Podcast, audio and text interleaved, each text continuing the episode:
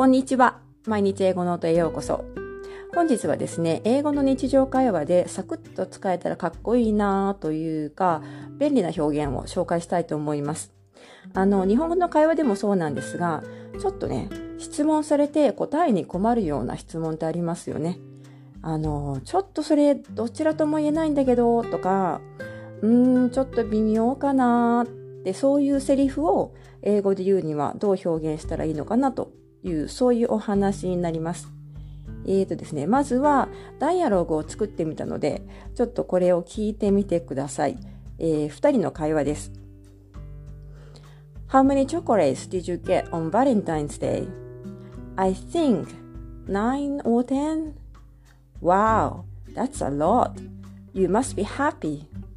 Well, 微妙かな because I also have to prepare the return gift to the girls for White Day.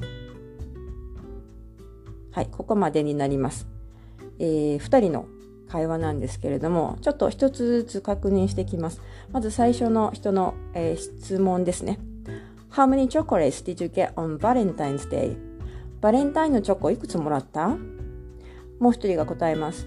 I think nine or ten えー、っと、9個か10個ぐらいかな。かなりもらってますね。Wow, that's a lot. You must be happy. えー、そんなにさぞかし嬉しいだろうね。Well, ここで微妙かなどちらとも言えないかなというセリフが入ります。そして続いて Because I also have to prepare the return gift to the girls for White Day だってさホワイトデーにその分お返ししなくちゃいけないでしょ？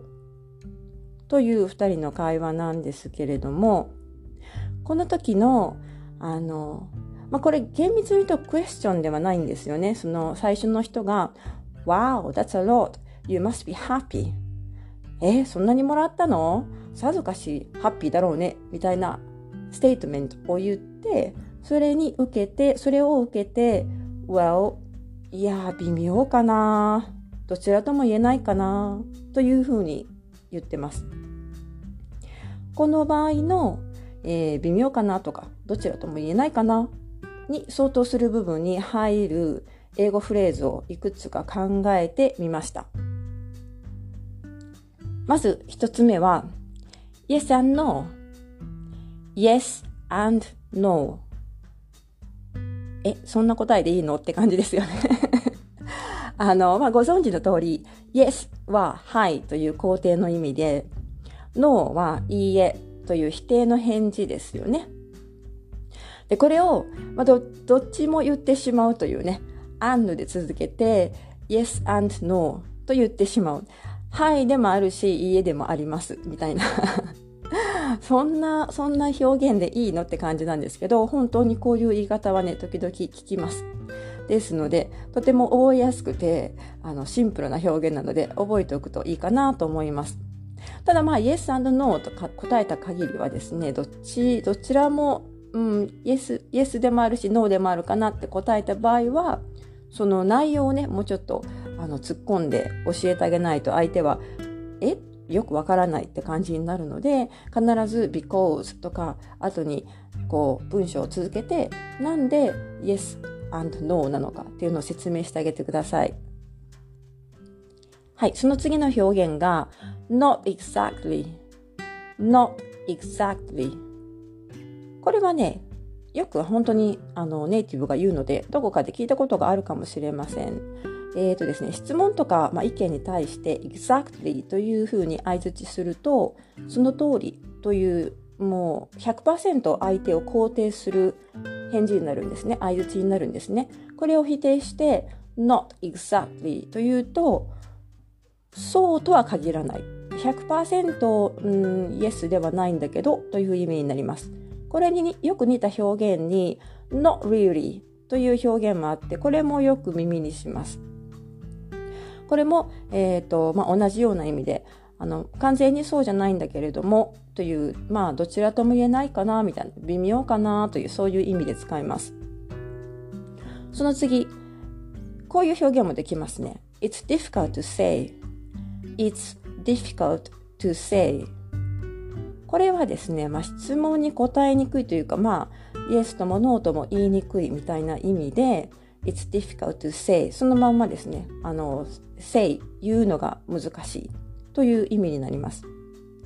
質問の場合、It's difficult to answer というふうに言うこともできるんですが、結構あの日本人の方は日本語の役に引きずられてこういうふうに言いがちかもしれないんですが、これでももちろん通じます。ただ、えーと、ネイティブの会話を聞いてると、It's difficult to say、say を使う方が多いような気がするので、こちらのフレーズも一緒に覚えておくといいと思います。It's difficult to say ですね。もう文字通り答えにくい。どちらとも言えない。難しいその質問。そういう意味になります。そしてもう一個最後に簡単な言い回しなんですけど、kind of, kind of これだけ。kind of っていうのは、大体あの、いつもはですね、kind of 何々というふうに、後に名,、えー、名詞や形容詞を伴って、えー、何々みたいなとか、なんとなく何々とか、そういう、まあ、曖昧さを表現する言い方なんですけど、こういう返事というか、ま、相づちとか、えー、質問の答えとして、単発で kind of だけ言うことがあります。これはね、あの、カジュアルな会話でよく使うので、あお友達とのね、こう、フリーな、えー、トークの時、トークの時に使ってみてください。まあ、これだけで、まあ、あえて言うなら、kind of, yes みたいな。先ほどの、あのー、質問じゃないんですけど、その前の、えー、セリフがですね、You must be happy というのを受けて、Well, kind of というと、うん、kind of happy という意味になります。なので、まあ、ハッピーはハッピーなんだけど、というふうなニュアンスが出てきます。この時、ネイティブはですね、よくこの kind of のかにすごくアクセント、アクセントを置いてですね、そう、あの、まあ、ちょっと顔もね、ちょっと表情もね、難しそうな顔しながら、kind of みたいな風にあの発音される方が多いです。なので、まあ、多分すぐ、うん、耳につく、ついてくる、言葉じゃないかなと、フレーズじゃないかなと思います。でも、あの、使いやすい、覚えやすくて使いやすいので、ぜひこういう回答の仕方もあるんだよということをね、えー、知っておくといいんじゃないかなと思います。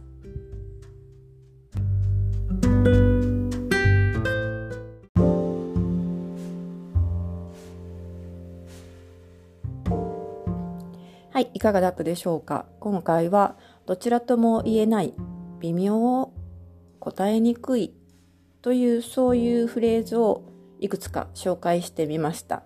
もしあの一つでもね、これなら覚えやすそう、覚えられるかなという表現があったら、是非覚えてみてください。